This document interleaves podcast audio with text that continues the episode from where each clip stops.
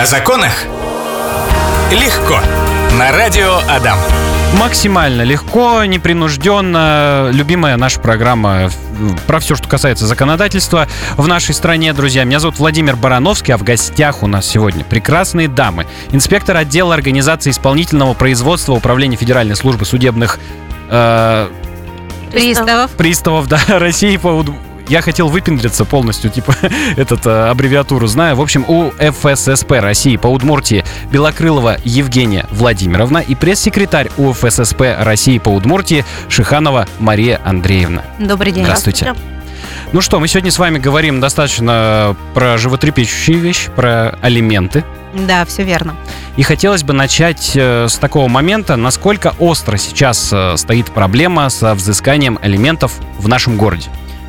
Но у нас, так сказать, острой проблемы, конечно, нет, но э, Евгения Владимировна сейчас поделится. А, Как таковой проблемы нету, но у нас есть э, другие показатели. Например, такой показатель – это доля, в рамках которой реализуется право на получение алиментов. Так вот, эта доля на Удмуртскую республику составляет 92%. То есть это очень довольно-таки высокий результат по России. То есть, грубо говоря, из 100 исполнительных производств по взысканию алиментов 92 у нас Получают эти получают алименты. несовершеннолетние свои э, денежные средства. Почему так происходит? Почему надо взыскивать? Не платят?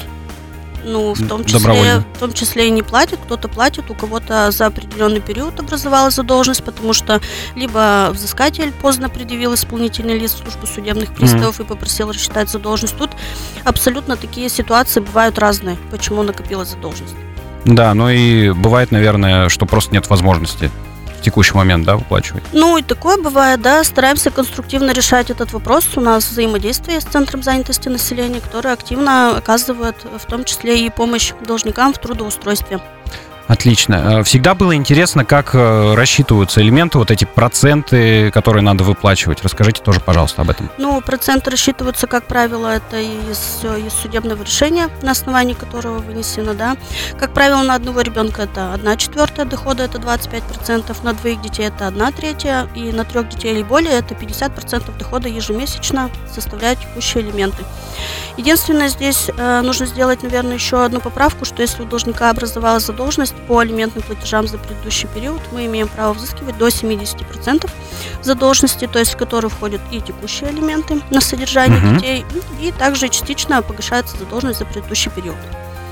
Понятно. А Расскажите еще, пожалуйста, такой момент. Ну, это вот мой личный интерес. А, В большинстве случаев всегда плательщиками элементов, либо неплательщиками выступают мужчины у нас, э, отцы. А бывают ли такие случаи, что мать обязывают выплачивать алименты ребенку и отцу?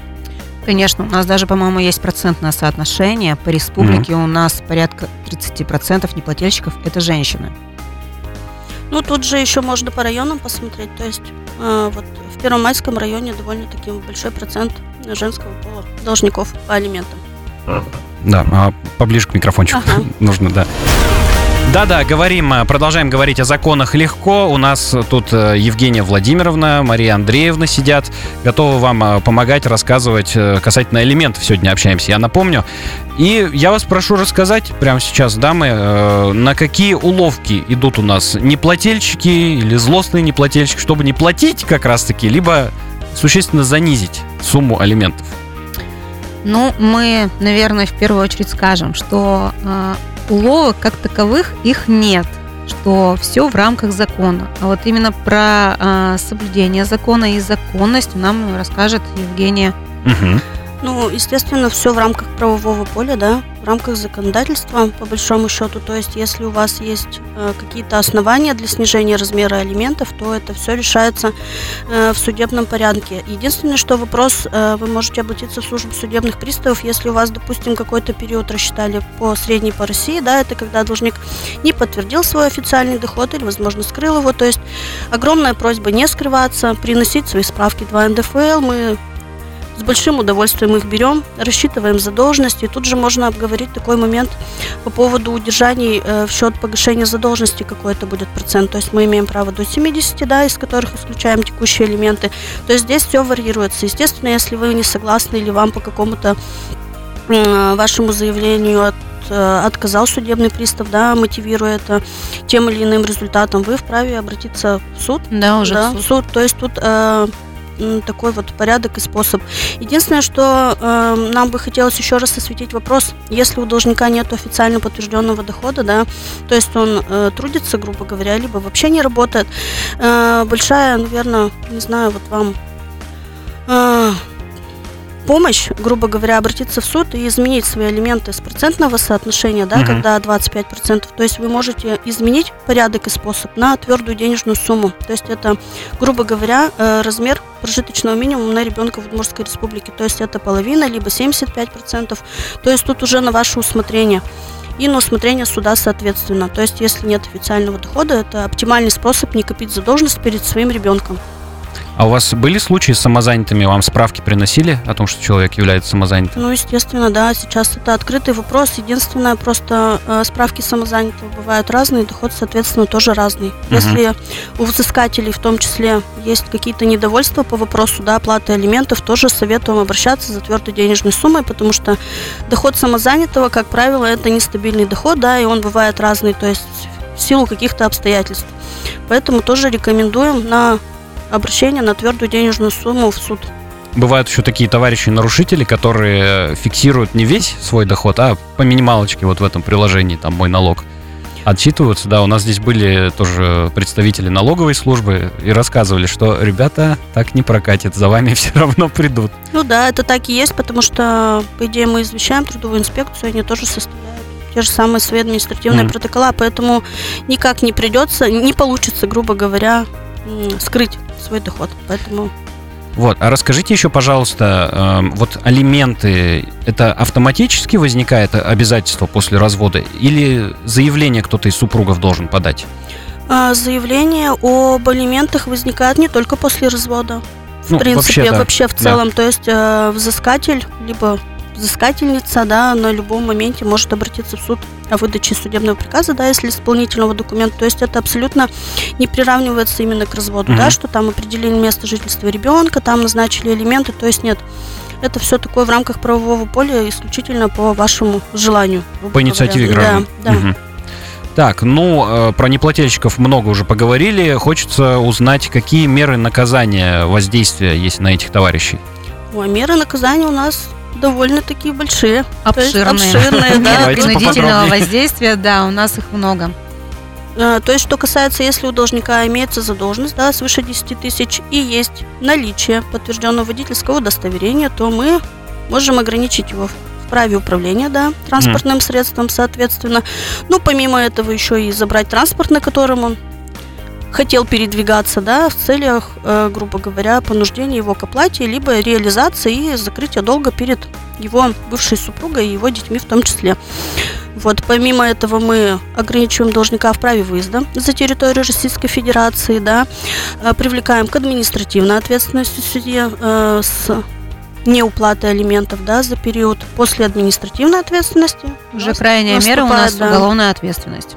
Уголовная ответственность э, тут, как правило, бывает не только условный срок, хотим напомнить, что и грозит реальным Реальный. лишением срока, да, то есть должник может отбывать наказание и в том числе Лишиться В свободы. года, местах да. не столь Отдаленных. отдаленных. Да, да. да, все Да, верно. поэтому еще раз хочется напомнить о гражданской позиции, чтобы все-таки понимали, что это не только, грубо говоря, для них плохо, но и в том числе для детей в будущем. Да, конечно, обеспечивать финансовую поддержку своему ребенку необходимо. А, Напоминает, знаете, немного историю с э, вот с банками, как будто просроченная задолженность, вот что-то тоже. Та- Там, там же примерно, наверное, похожие последствия. Это хуже. Хуже, да? Это хуже, это дети, это наше будущее. Поэтому не забывайте о них, они тоже растут и когда-то когда-то будут взрослыми, да. Поэтому надо думать сейчас уже о них. Да, и это какое-то, ну, я не знаю, можно ли так выразиться, клеймо, что ли, да, на Ну, всю жизнь. Ну, уголовка вообще дело такое, да и адми- административка, в принципе, тоже. Ну, если это Неприятные неприятные, да. вещи, поэтому лучше не дотягивать и все делать своевременно. То есть обстоятельства бывают разные. Конечно, и наша служба открыта. Наша служба открыта для должников в том числе. Мы, пожалуйста, приходите, э, общайтесь со своим судебным приставом, исполнителем. Э, И выслушаем, как говорится, и у должника могут быть различные обстоятельства, и поможем, и расскажем все. И до мер принудительного воздействия, возможно, не дойдет. А вот интересно, Могут ли родители потребовать от детей выплату элементов? Конечно. Потребовать могут. Вопрос в другом, как же родители сами исполняли свои требования по воспитанию своих детей. То есть тут вопрос моральной, мо- морали тоже никто не отменял. Поэтому, по большому счету, если... Ну, вот всякое в жизни бывает. И нужно помнить об этом сейчас. Но дети-то это понятие обширное. Есть вот ребенок, ему, к примеру, 6 лет, а от, от него же... Но это же не говорит, я говорю Да. вам о том, что вот еще после ему от 6 до 18 еще Мгм. целых 12 лет, да, как минимум нужно что-то кушать, что-то пить, что-то одевать, что да и образование, в принципе, да. Поэтому тут вопрос в этом. Нужно помнить о своих гражданских позициях, и тогда, возможно, в будущем вы сможете потро- попробовать, попробовать подать на алименты на своих детей. Слышь, плати. О законах легко. Итак, э, пока мы тут с вами на перерывчике сидели, нам позвонили аж два раза, э, вопросы задали. И, в общем-то, первая ситуация. Женщина и мужчина развелись, но жена, она не сразу подала на элементы, а работала какое-то время. Вот человек привел случай, что на заводах, на двух заводах женщина трудилась. А Потом 2-3 года прошло, и она поняла, а что-то мне надоело работать, подам-ка я на элементы. И вот главный вопрос у слушателя, а, какой период с какого времени начинается вот эта вся Ну, история с элементами? Ну, тут надо понимать, то есть этот лист уже был у нее на руках, да? С какого Мгм. периода? Если он у нее уже был, этот лист на руках, и она просто по какой-то причине его не предъявляла, да, в службу судебных приставов, то тогда мы рассчитываем задолженность по семейному законодательству за три года предшествующих подачи. Ну, что это говорит, грубо говоря? Если у нее лист 2018 года был, и она вот в 2024 году подает этот исполнительный документ, то мы рассчитываем за три года, то есть это 23 22 и 21 Мгм. То есть с 2018 года уже тут начислений не будет.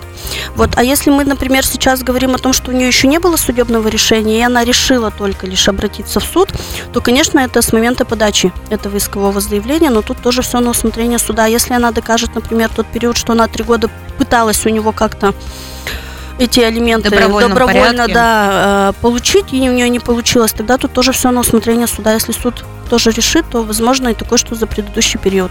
То есть вот тут э, две ситуации такие вот. Мгм.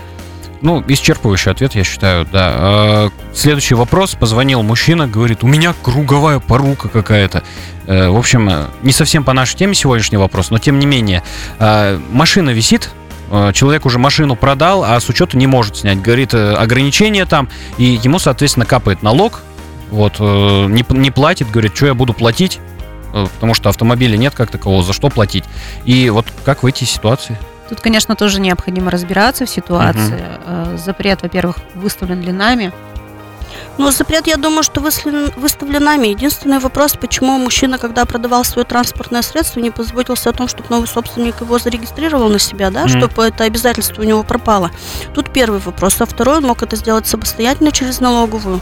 Но это было в тот период. Сейчас уже время упущено, но, тем не менее, ему предлагаем предлагаем написать все-таки заявление К нам. к нам, да, и в том числе тогда, может быть, найти свой автомобиль, раз он является собственником, да, кто-то же им пользуется по большому счету, поэтому можно к нам прийти и написать заявление, то есть я думаю, что попробуем разобраться, но эта ситуация такая стандартная по большому счету, поэтому большой, большая просьба, наверное, чтобы вот не копить вам долги, да, самим всегда заботиться о себе самому. Если вы что-то продали, то извещать налоговые органы об этом, да, чтобы Мгм. вот не было такой вот э, Ситуация. ситуации, да.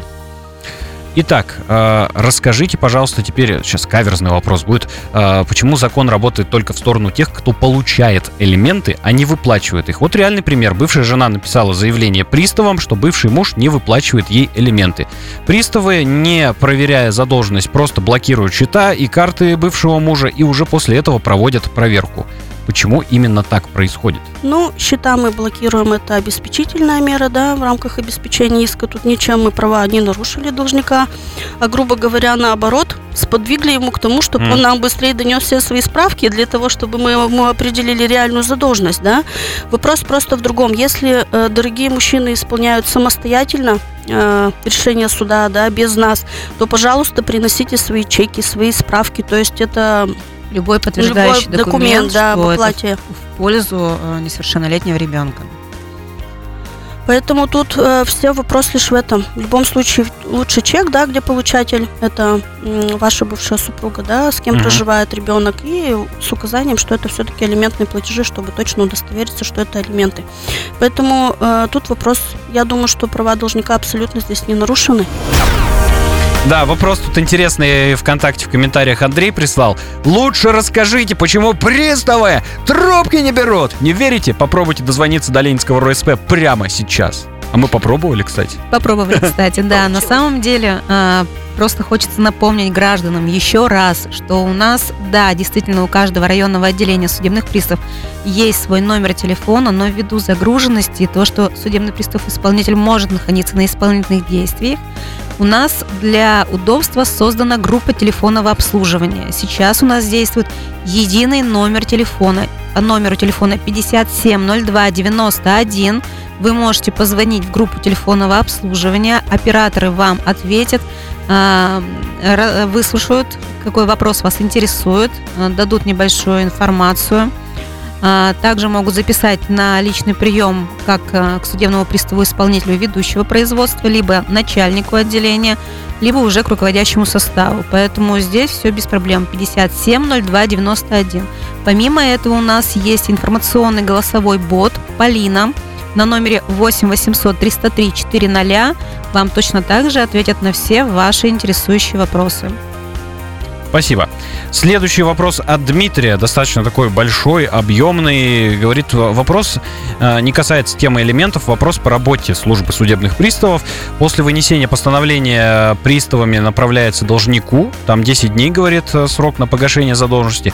И почему-то до истечения срока приставы направляют все-все ограничительные меры, насколько я понимаю. Ну, тут просто расшифровка голосового сообщения, вот он извинился за грамматику, и говорит, что была ситуация, когда пришло постановление о возбуждении исполнительного производства, в течение двух дней он произвел оплату, а сроки еще не вышли. И вот у него все счета арестовали и повторно еще списание произвели.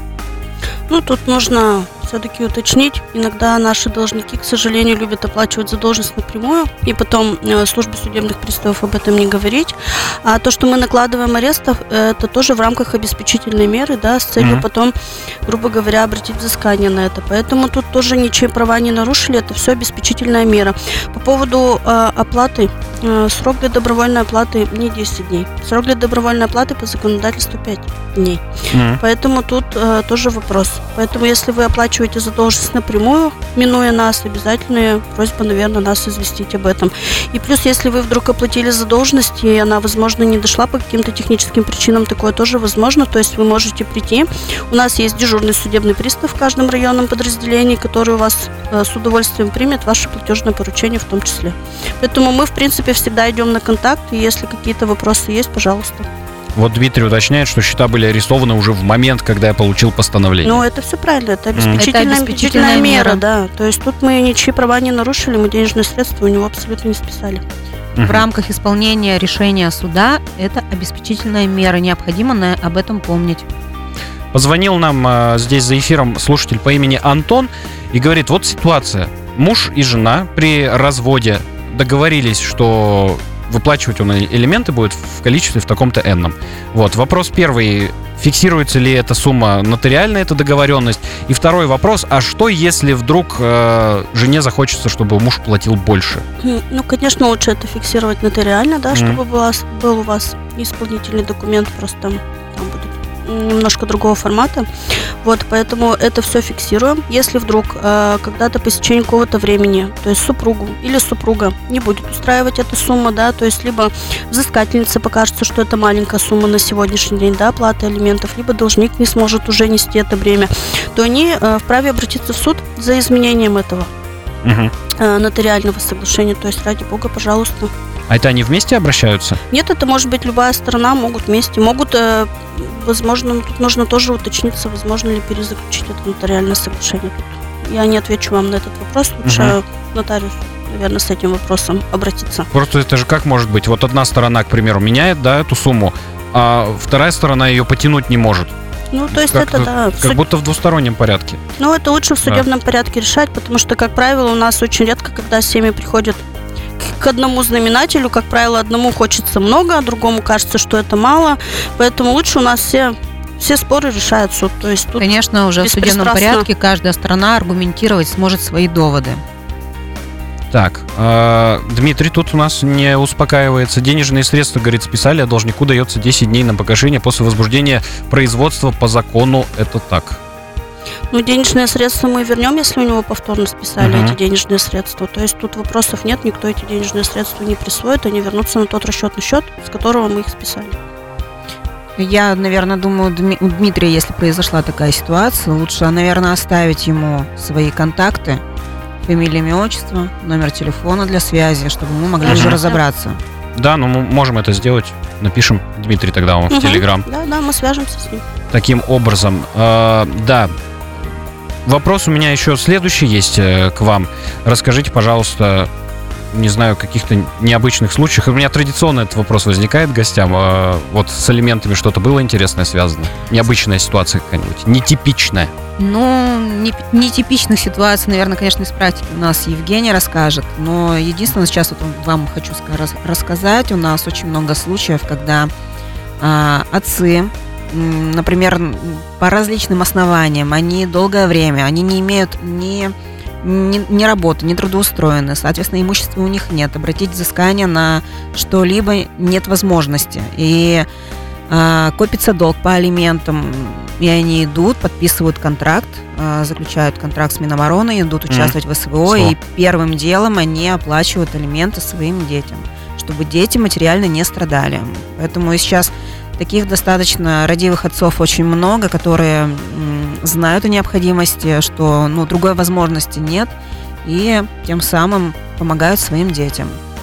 Вот таким образом. Ну, это здорово, Да, что да. так происходит. Да. Они отдают как долг родине, так и отдают э, долг своим родительским обязательствам. Евгений? Ну, хочется сказать, что каждый случай по алиментам исключительный. У нас не бывает одинаковых Евгений у нас практик. Да, Кажется, тут случай уникален. Тут каждого мы любим, ценим, абсолютно каждая история уникальна по-своему, поэтому не хочу прям углубляться в э, какие-то вот э, такие прям мелкие подробности, потому что все мы уникальны. Поэтому хочется сказать еще раз просто э, проявите свою гражданскую позицию, если вдруг так случилось, вы по какой-то причине стали должником по алиментам. Огромная просьба не скрываться, не чинить препятствий. Пожалуйста, приходите, мы открыты для конструктивного диалога. К уловкам не прибегать. Да, да. Да, поэтому в любом случае приходите, обсудим, решим.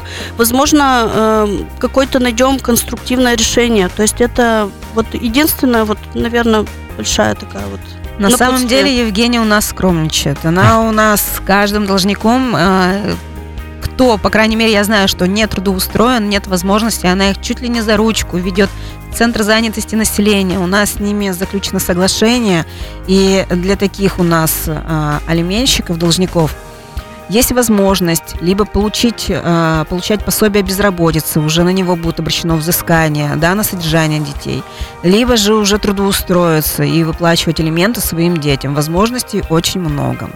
Да, либо получить какую-то новую профессию. Возможно, возможно, которая в последующем принесет какие-то умопомрачительные алименты.